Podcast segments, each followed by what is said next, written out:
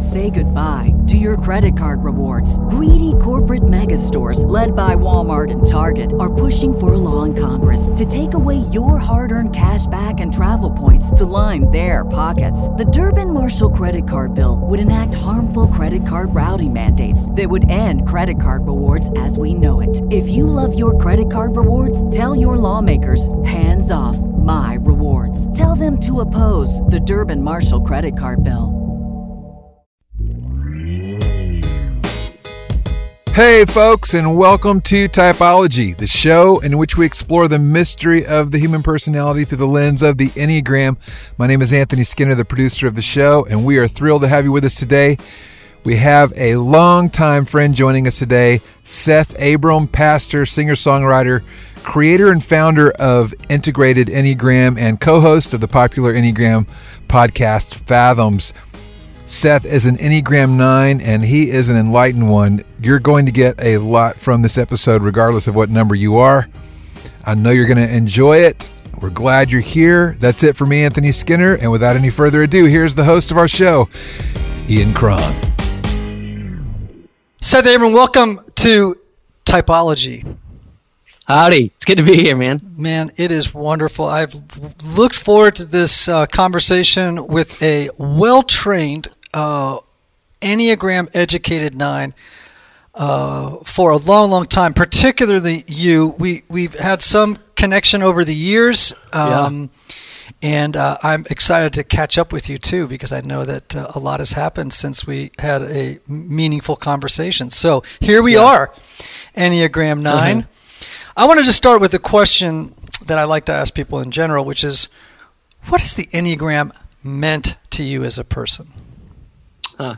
Um, that's a really good question. Um, what it's meant to me is is largely the word that I tend to use repeatedly over and over when someone asks that question. Uh, is my capacity. Mm. Um, I had no idea how um, small of a life I was living. Mm. I had no clue that I had closed myself off, that I'd split off uh, vital aspects of, of, who I am internally in order to become my full self, my truest mm. self. I had no idea uh, that I was living such a small version of me.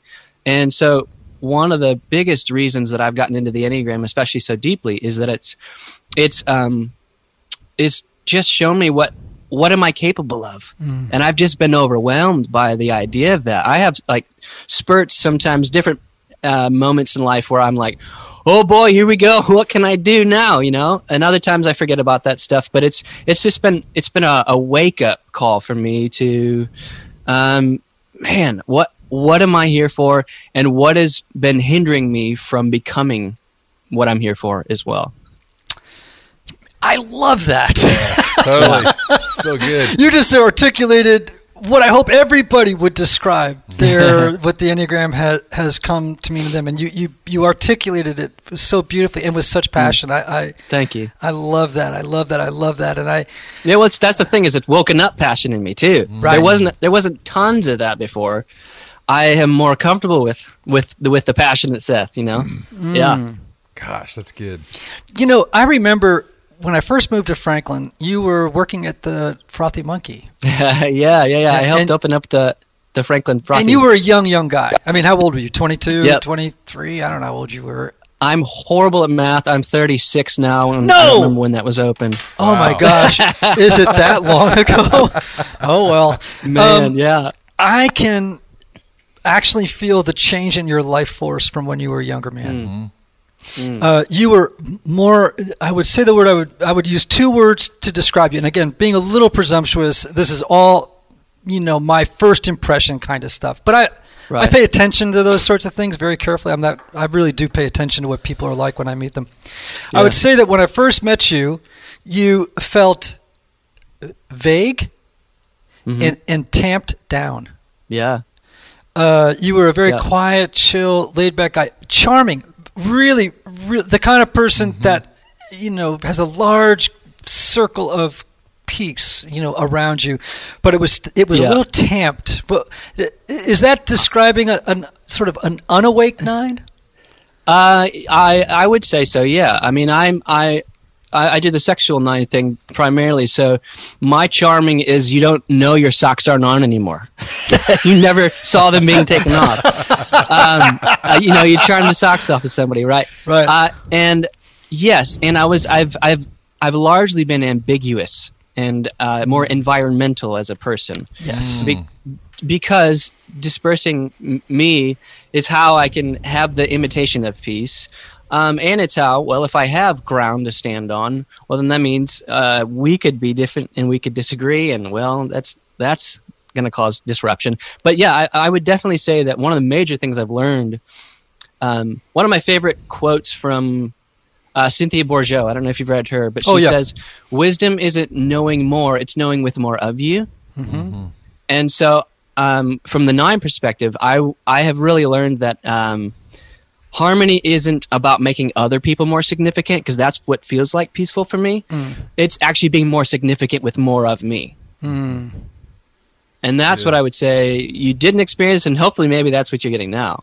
Yeah, but what, what I'm picking up now, obviously, is more maturity. That's obvious. Yeah, But yeah. but secondly, is the passion with which you're speaking, and Mm. and I can I don't know you probably can too, right? With different types, uh, you pick up the somatic energy, right? Yeah. Uh, Yeah, and yeah. It, and it, it just radiates. Sometimes I'm around a social four.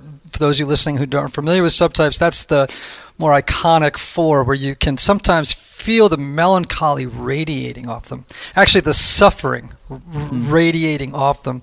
You don't feel that on self-pressed fours like me because we have more of a sunny disposition on the outside. It's definitely that on the inside, but not on the outside. Uh, and just seeing your passion, you're more electric. You're more carbonated Huh. uh, in your presentation, which is lovely to see, man. It's just lovely when I see a nine in, in that space. Thank you. You know, um, I have a question for you that maybe you can solve a mystery. Hmm. So, uh, my audience, uh, we did an analysis of you know email list and audience p- listeners, blah blah blah. Because I just want to figure out who are these people, right? Hmm. I want to know who my audience is. The two uh, numbers that listen to our podcast more than any other numbers, and the two numbers that are on my email list, you know, the two numbers most interested in the enneagram. Uh-huh. Nines are first. Hmm. The second one is ones. Now, I understand why ones would be because they want to tap into any sort of thing that has to do with self improvement. Right. So, okay, that, that makes at least that makes some sense. Why do you think nines would be the number one type that would listen to an Enneagram podcast and subscribe to newsletters and, and all that stuff? Because you wouldn't think that nines and sloth tend to be lazy about self development. Um, I, have potentially a, a semi helpful answer. Um, and you can see me already sort of tamping down the, the value I'm about to give you. Uh, no, I, I, I do think there's there's a, a massive part of the, the the the structure of that any type nine that is about um, vicariously embodying myself through something else.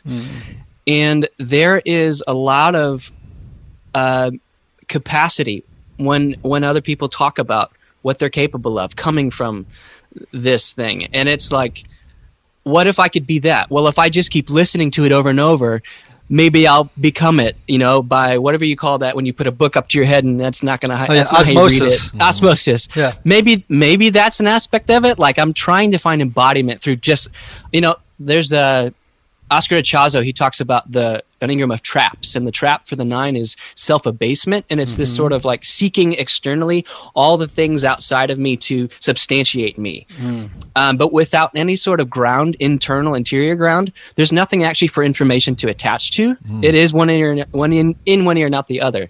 And and so I just wonder if it's some form of spiritual bypass. Hmm. If that if that makes sense. I, I'm sure you know this term. I think it was Oh, yeah. from John John Welwood who who first came up with it. But yeah, some form of spiritual bypass. How's that? uh, I I absolutely agree. I, I think that nines um, sometimes you get a sense that they're not Velcro enough. hmm That as you were saying, something goes in one ear and out the other. That that uh, like a lot of nines I know have lots of information flow, lots of it.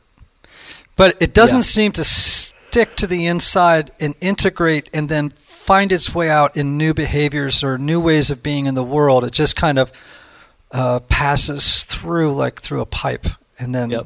never goes down into the warp and the woof Right. of of the person. So I I totally see that, and uh, and I do think part of that to a point you made earlier is that nines when they're not awake, when they're not, and I'm going to come back to this word in a in a minute, f- differentiated. Um, They um, there's a there you use the word environmental, and I would say the a, a not a, a nine who's not awake is they're atmospheric Mm. it- it's as though there's not a, a defined person there. It, it's almost an atmosphere of peace, of passivity, of um, uh, low energy. Uh, And now I'm talking about a very unhealthy nine, right? Yeah. I, I'm not talking about a person like you or other nines on the journey of transformation. And I think it's hard for anything to stick in that environment. I totally agree. Um, one of my favorite Enneagram teachers named Tom Condon, he says in his typing experience, when he's, you know, eight of the types, you're looking for something real specific, right? Mm-hmm. But for the nine, you're looking for what's not there. Yes. Yeah. Yes. Yes. Yeah. Yes. Yes. So much of it is about, um, the thing is, if, if I am here, well, that's the scariest thing in the world. Um, I remember, um, so my wife and I, uh, we, we've got three kids, and our first actual pregnancy we lost, and I remember we were. I just watched it. I was watching my wife almost from this disassociated, distanced place, feeling the pain of this this news coming in, and it wasn't until like in the parking lot where it's like finally I asked her, "Is this a miscarriage?"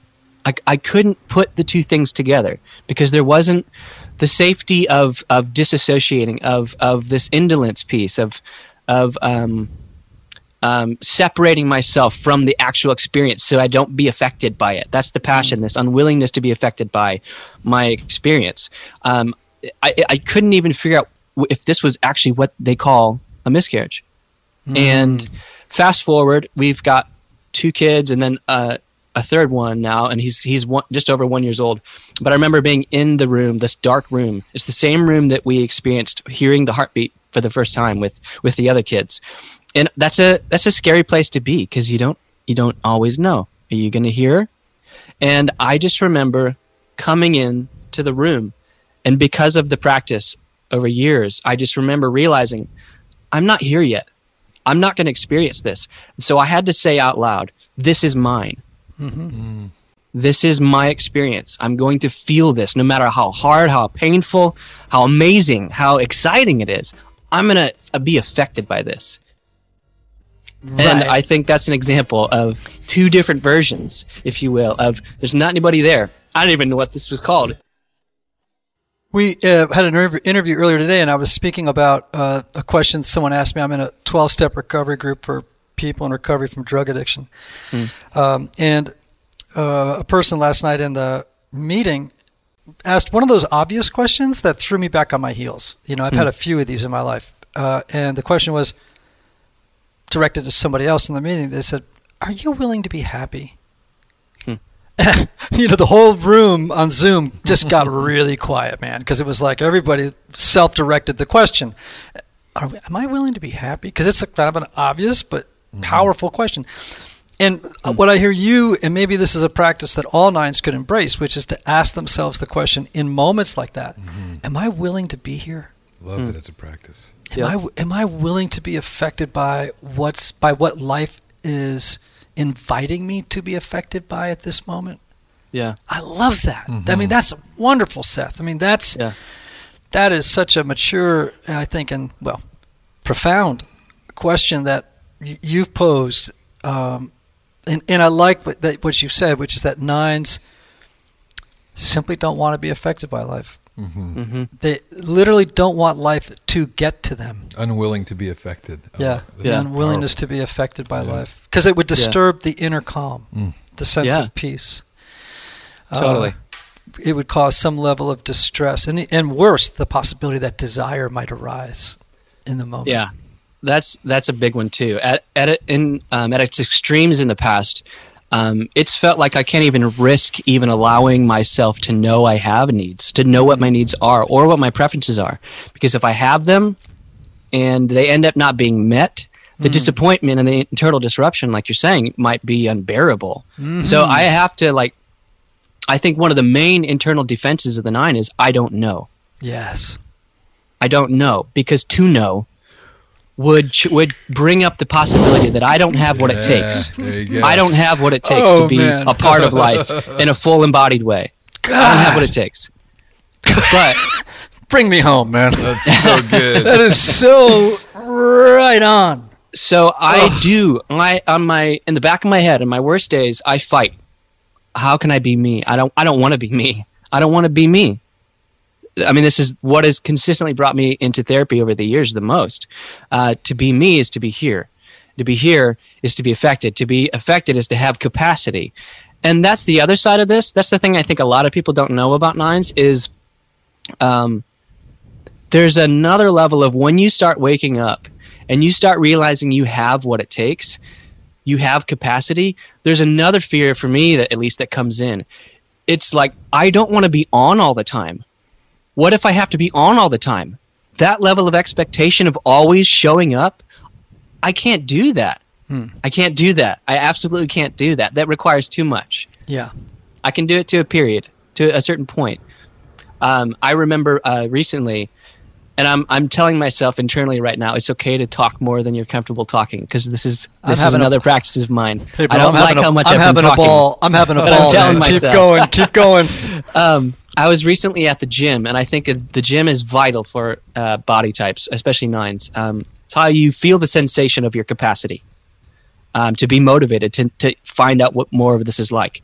Um, I was at the gym, and I had just watched this old clip from Arsenio Hall on on YouTube, and I was walking, getting into on the treadmill. I'm getting into it, you know. I'm starting to feel it, and this was a really intense clip, and it was making me emotional. And I just started running. I hit, I sped up the treadmill, and I started running, and immediately I was flooded with two emotions: fear and sadness. Because the fear was, holy cow i feel my capacity rising and i can do anything. Hmm. Here i go. I but at the same time oh no i will have to always do this and i don't want to always be on. I don't i want to be able to slow down and have some peace here and and like rest and um and sadness Yes. of like oh man uh i've forgotten myself a whole hell of a lot lately i haven't had i haven't I've forgotten about any of my capacity Oh, you know, I'm uh, thinking about um, this uh, wonderful quote, and I'm uh, trying to remember the source.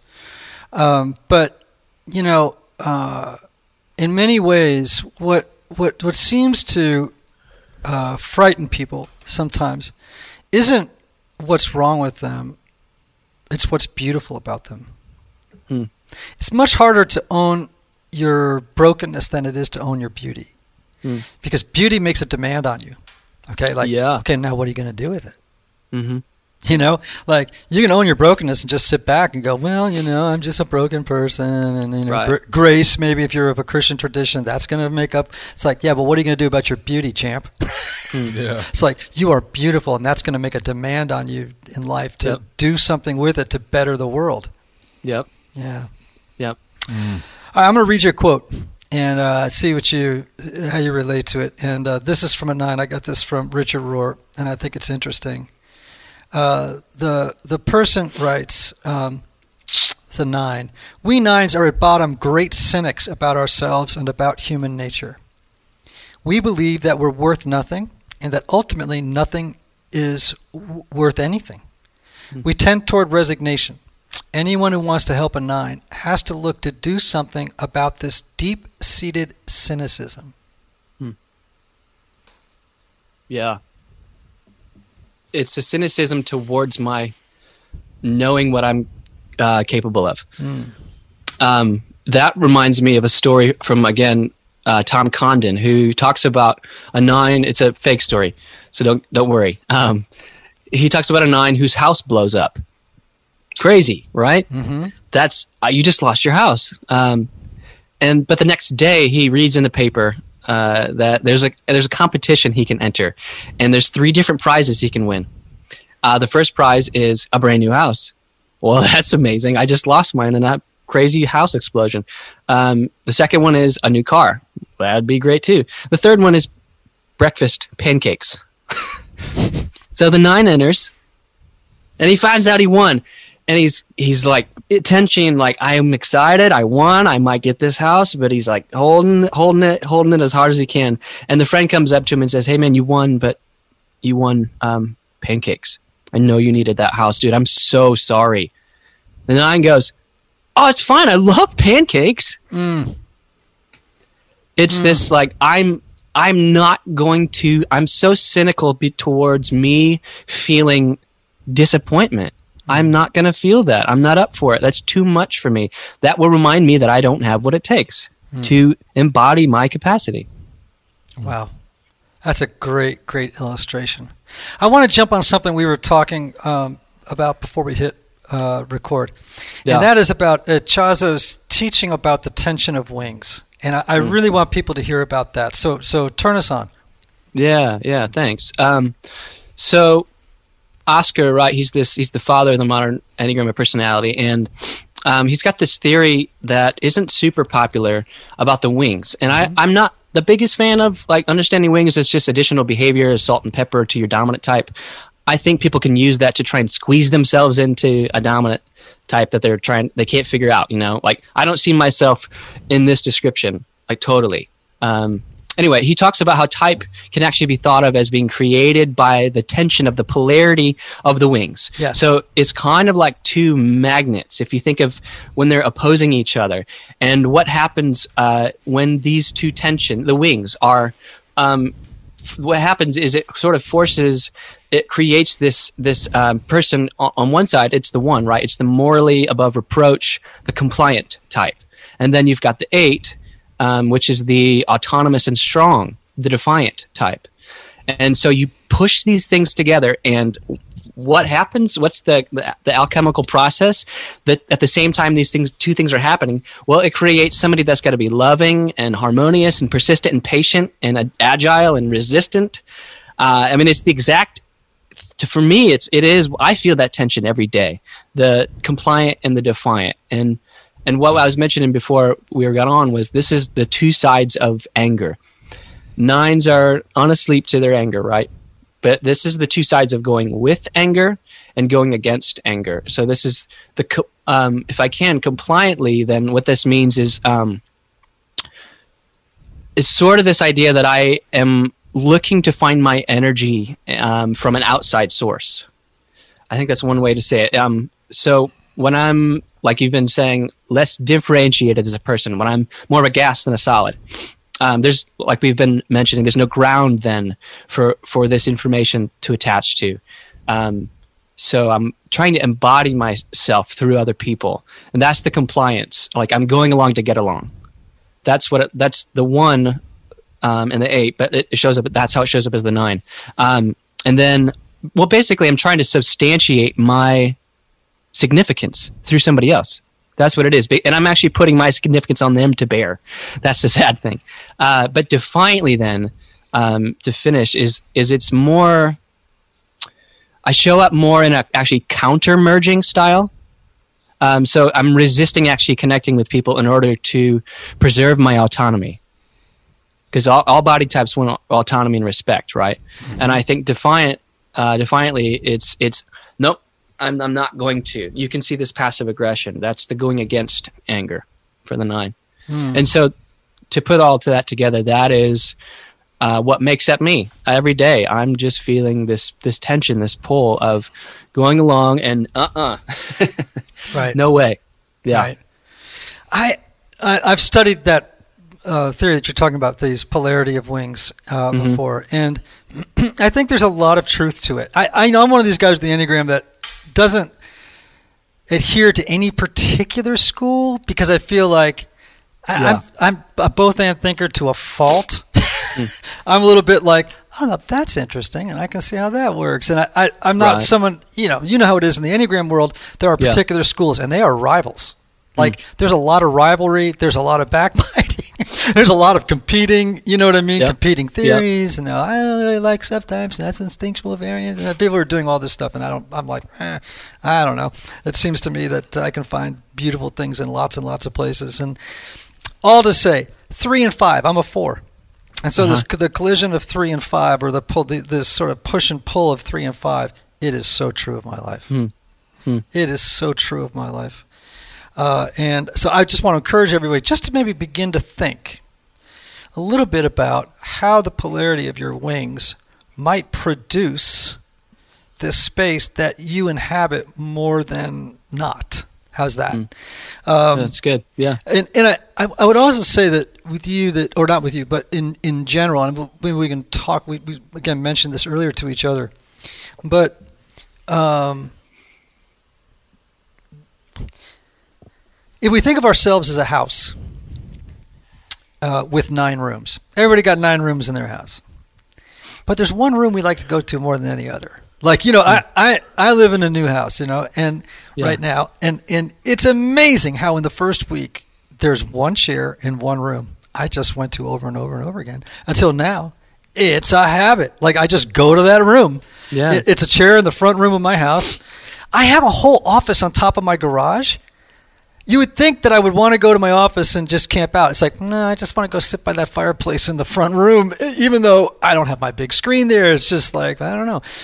I think of that like around type, right? It's like I got a room, I got a whole house of nine types right? or Yeah. nine rooms representing each of one nine type. I have all nine type energies and uh, you know resources, et cetera, et cetera.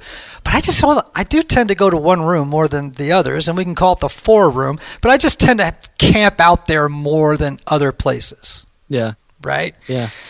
And we were talking just earlier, and uh, where I think it, it was going was to say to remember that we are not simply a dominant type, right? That we we do contain, as you said earlier, all of the enneagram within ourselves. Yeah. I unpack it, unpack it some more. I gave it the the, the house idea. You maybe unpack it I a little bit that. more. That was great. I mean, you just did it. I don't have to talk. No. Um, I, I mean, I, I do think I do see the enneagram as a as if it's a if it's a if it's a system and a tool for transformation, then um, using it as as sort of celebrating one thing that we one um, idealized self image that we needed to uh, keep up when we were growing up, Yeah. and we're still using that as an as an adult. That's like what's the phrase where you're you see everything as a nail and you're wow how's that go you're Confirmation talking bias. uh, yeah, basically, that's it. Yeah, um, but uh, it's James Hollis that says the protections of the past are the prisons of today, and I think our our dominant type is the prison of today that we used growing up because we needed it uh, to get our needs met. You know, but through that process, we learn to split off um, vital aspects of who we are, like the the fullest of expression of, of who we are, our true self. Um, we had to use this dominant type pattern to cover over our head, our heart, and our body. And then we idealized one specific essential quality, if you will. For me, it's peace. Um, but until I start um, reintegrating these other aspects of who I am, um, so the, the eight and the one, or my line points, um, I'm not going to actually really be able to attain real peace. Because I think, again, real peace is um, about being significant with more of me. Um, so I think one idea I've, I've had with the Enneagram is is this different the difference between identification and relationship. So am I in relationship with more and more and more of me? Am I doing shadow work? Am I doing projection work? Right. Um, or am I identified with my ideal self image, my idealized self image, or this specific aspect um, that for some reason my soul has some major sensitivity towards peace, harmony. Um, so yeah, I see the Enneagram as a framework for wholeness. And uh, um, yeah, that just includes finding unity within ourselves. And I think it's uh, uh, Richard Rohr that said, "Unity is diversity maintained and protected by love," which I love so much because that is you can't well, you can't integrate what you don't differentiate. I would say, and so this is differenti- differentiating the aspects of me that I lost in childhood in order to become a nine, right? Uh, but now I'm now I know that I'm not a nine. Well, uh, I need to start reintegrating these other aspects of me in order to become my full self. Um, and that, to me, that is what the Enneagram can help us do. This this framework for wholeness because it shows us. Um, well, there's three different aspects of what the heart actually should look like. Am, am I embodying all three of those? There's three different aspects of what the head looks like. Am I embodying all of those? Uh, in the body. Um, but for some reason, we tend to celebrate one ninth of our personality, and that is uh, not helpful. I think in what the enneagram is actually aimed at. Yeah. Um, it's Dan Siegel that says all sin is born of denial of relationship. I Yeah. love that. So um, let me just sort of help people out with some terms you're using. Um, Yeah, yeah. and actually even recommend some some reading that I think you'll know. Uh, you've used a couple of words here that are really important: differentiation, shadow, integration. Okay, I want everyone to know that these are Jungian terms, and uh, and they're very important and very and individuation. You didn't mention, but that's a that's another Jungian concept. And Jung to me is sort of my hero, right? I mean, I've, and James Hollis is wonderful. I, I Yeah. recommended his book uh, "Finding Meaning in the Second Half of Life" about a thousand times. It's one of the very few books I've read probably four times Huh, wow. uh, Swamplands of the Soul, uh, The Middle Passage. Uh, Hmm. I mean, I just have a, I mean, I have a whole shelf of James Hollis books over there. Uh, I'm a, a an enormous fan. I, so I recommend his work to everybody Hmm. if they want to kind of go on the next stage of the journey. It's not super simple reading, but it's very, very rewarding if you Hmm. undertake the uh, the journey of, of digging into it. Yep. And so those are really I- im important terms that I, I just want people to become familiar with. And differentiation is such a big one for nines. Um, and, and but it's important for all of us, right? So technically, what differentiation means is that we accumulate all these beliefs uh, uh, and what he would call uh, energy laden beliefs, right? As little people, right? And um, we adopt the stories that people tell us about who we are, right? Yeah. Uh, and we believe them. And we believe the cultural stories that we're told, and we're, belie- you know, et cetera, et cetera, et cetera. And differentiation happens at that moment in your life, right? When you say, wait a minute, those are old stories from my childhood. What's the story I want to tell now? Hmm. And you, you basically jettison, you know, I'm not daddy's little girl. Hmm. You know, I appreciate that, but I'm more than that now. You know, I'm separate. I'm differentiated from you. Nines in particular, I think, struggle with differentiation. Because without an absolute solid sense of self, and because of the problem of fusing and merging with others, it's hard to be different from someone that you are psychologically, emotionally, and spiritually merged with. Hmm. Right? And, Yep. and so I do think, uh, well, let me ask you, does that, does that sound right? Or, you know, can Yeah. you ref- refine that insight or, you know, help us understand it more from your perspective? Yeah, um, I would say the the fusion, the merging piece. Um, it is maybe more heavily in the sexual 9 um, but I think it has to do again with um, those two sides of anger. Um, it's it's I can't be so I can't be present to anger, and so I must. That's where I find out what's impassion, passionate to me, and so I have to find. I have to take on what's passionate to you in order to f- at least still be a person. um, uh, actually, that reminds me of another quote. I'm, I think in quotes. I have so many quotes in my head. That's all right. Um, it's great. from Claudio Naranjo, and I think this is a helpful quote for nines too, and maybe even in twos. Uh, he says, "Excessive adaptation to the world would be too painful to endure without self-forgetfulness." It's a long one, but it's it's a good one. Um, but I would say, yeah, this this this uh, this merging thing, this this fusion thing, for me, it's shown up in strange moments, and I'm not proud of them by any means, where I'm I've been in some um, neighborhood um, in a previous house, and there's a bigger uh, personality that's that's a neighbor that's coming to me, and I just wanted to go on a walk with my kids. I don't want to talk to you, but my excuse is, hey, my kids need to get somewhere. Hmm. I'm using my kids as a shield. Mm-hmm. I'm not telling you I need to go. I don't have what it takes to be with you right now. I'm going to get lost in you. I know it. Hmm. You're going to want to talk about stuff. So I say, "Hey, my kids have to go to the bathroom. I can't talk."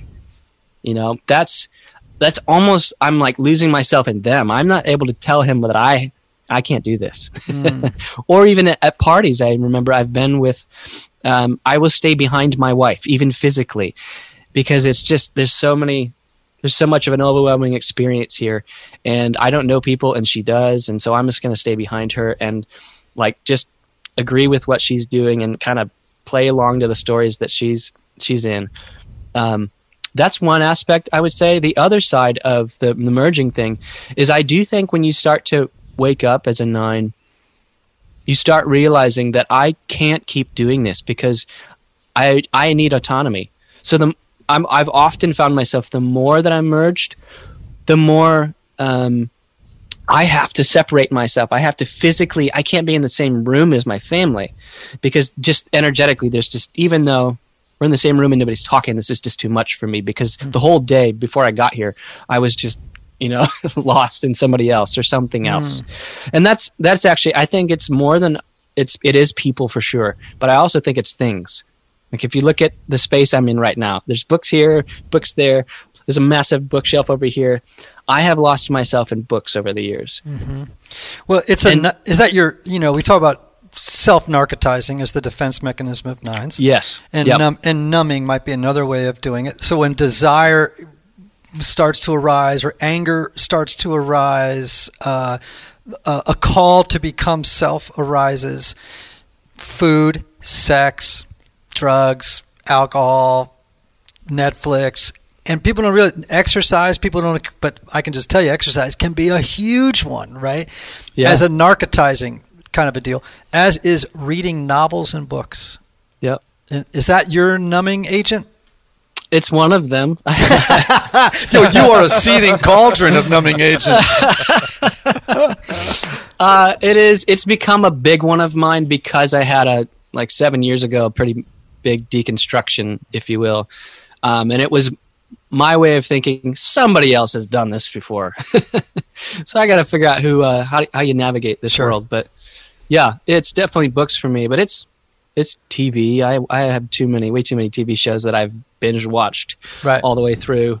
Um, it's plenty of things. I can confess sins right now if you'd like me to. I'm a priest. I know. But here's here's the thing.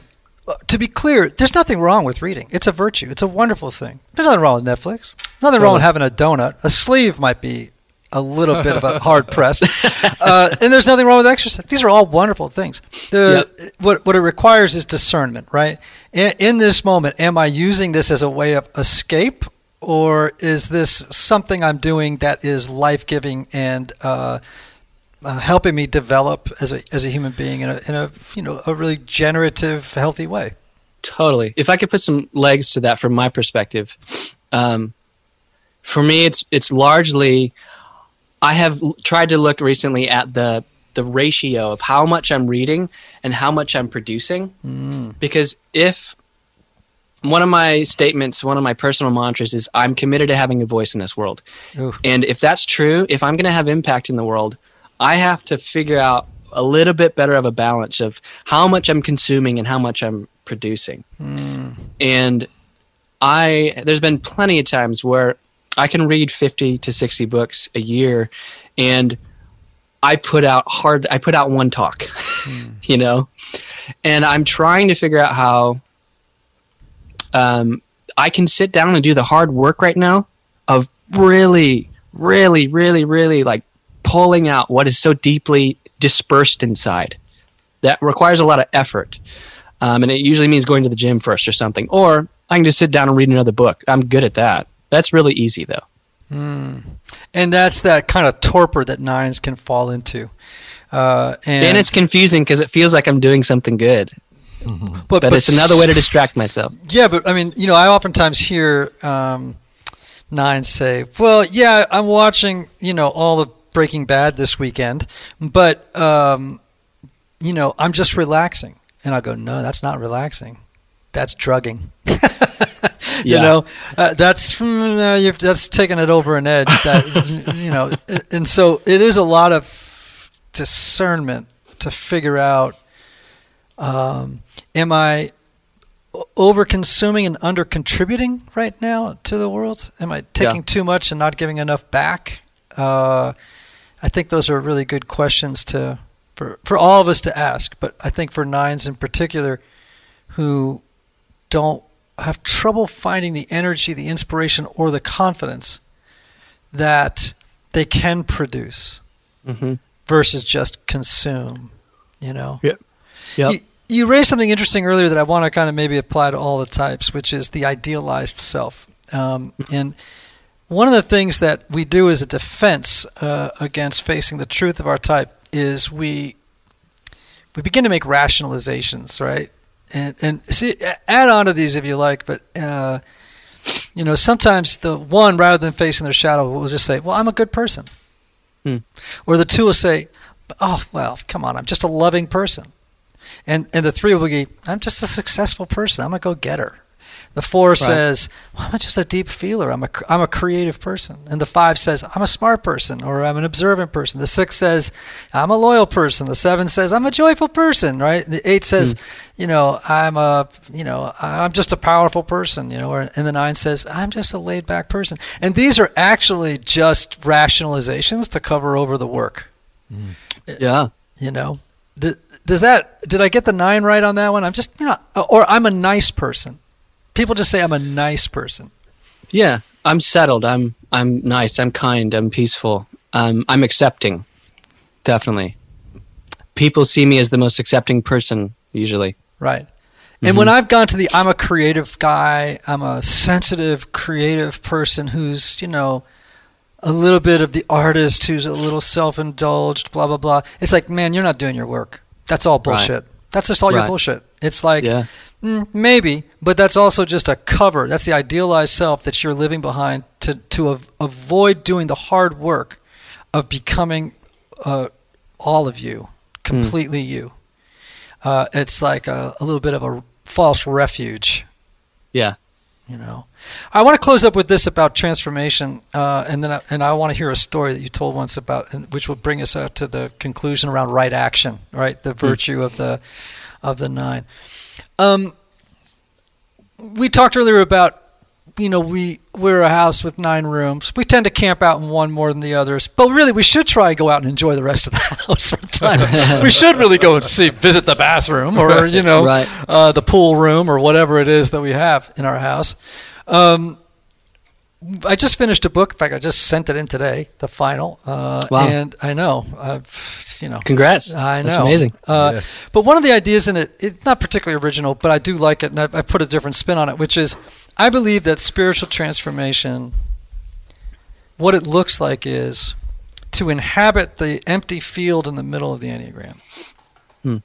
There's that big white space in the middle. In fact, people often ask me, what number was Jesus? You know what I mean? And I'll go, well, you know, if I were to look at all the great spiritual masters, Jesus, Buddha, St. Francis, you know, where do they live on the Enneagram, right? I go, in the middle of that white field, where all of a sudden they have transcended type, their own type, and moved into a space where the energy, the gifts the, uh, of all those types now uh, that surround them, right?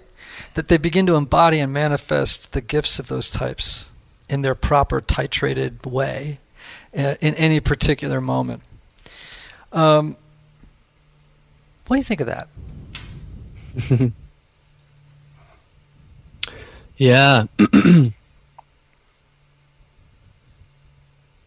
I do see um, the Enneagram type as your ego type. I forget if I mentioned this before or if we since we've been recording, but I do think that the ego means I, right? So I am this, but I'm not that.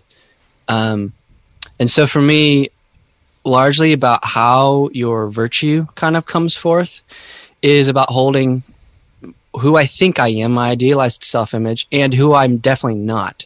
So I'm not disruptive. I'm I'm peaceful.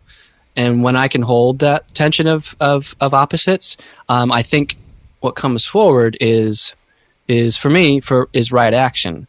Um, it is this ability to be as we've been saying it's an unwillingness to be affected. So it's now an ability to be affected. And this is largely about getting angry. Um, this is a really scary thing because to be angry is to be embodied. And how i have usually described anger for me at my craziest is I feel like I could lift a car and throw it across the room. I feel like I am 50 people all in one. And my exertion level could just go on forever. And um, I think this is what you were alluding to, Ian. Uh, um, a couple years ago, uh, a family member of mine, um, they were going through something that was really, really weird and painful and, and not okay. Absolutely not okay. I think all the body types are justice oriented. And um, when someone is not accepted as who they are, when they're when they're misunderstood, when the reputation is thrown through the mud, um, that kind of thing pisses me off. It sets me off. And this is a, and this was a really close person uh, of of mine. And there was just a couple of other things that were um, confusing that, that happened, and then something went down, and it set me off, and it was not okay.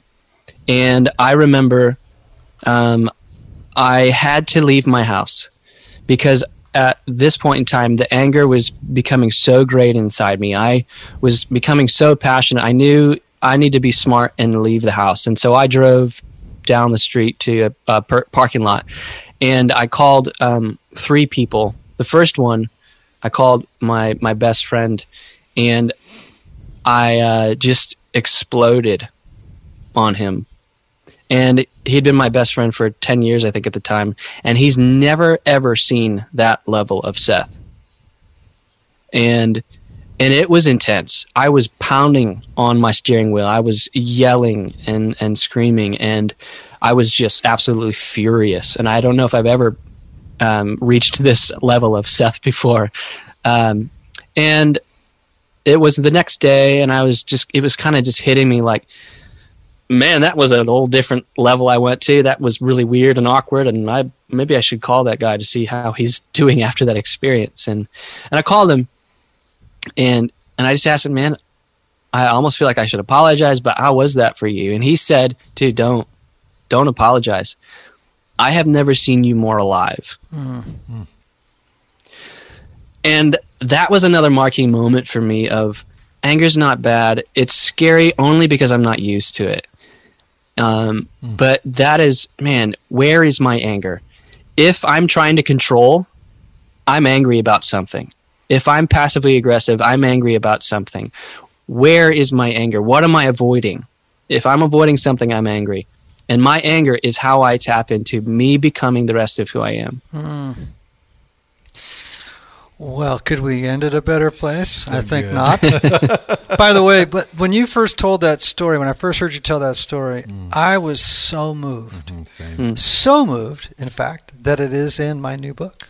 Wow. It's in the chapter on nines. Uh, Seth kindly allowed me to to use that story. It's one of my. that. It's actually probably my favorite story about nines. Wow. Mm. Uh, uh, as a sort of a, a story of hope and the possibility of transformation, mm. and also to to reassure nines, to have nines know this: when you show up like that, contrary to what you predict, you become so beautiful mm-hmm. and mm. attractive and Yes. magnetic in the eyes of others because it's like all of a sudden everyone goes, "Oh, wait a minute, Seth, there you are, there you are," mm-hmm. Yep. and your voice, you're you're li- you're you're asserting yourself and you're giving voice to what matters to you, and you don't care if this causes conflict or whatever. You're you are showing up for life, and it's so awesome. It's so beautiful, you know. Totally. I would just finish and say that we train we train people not to, to value us um, mm-hmm. by how we don't show up. Mm. And when we can get angry and when we can share our opinions, people will start to include us. We get pissed off when people don't include us, but that's because we've told them how to do that. Mm. Uh, so if you want to have an impact and if you want to be respected, you got to show up. Hmm. And uh, that's that's about that's about getting angry. Where are you? Where is that? Where is it in your body? Where are you holding tension? Hmm. You're angry, man. You are, whether you know it or not. So thank you so much. Um, earlier in the show, we told people about your podcast, Fathoms, about integrated Enneagram. We're going to direct people in the show notes to go check that stuff out. Thank will you. Will you come back on?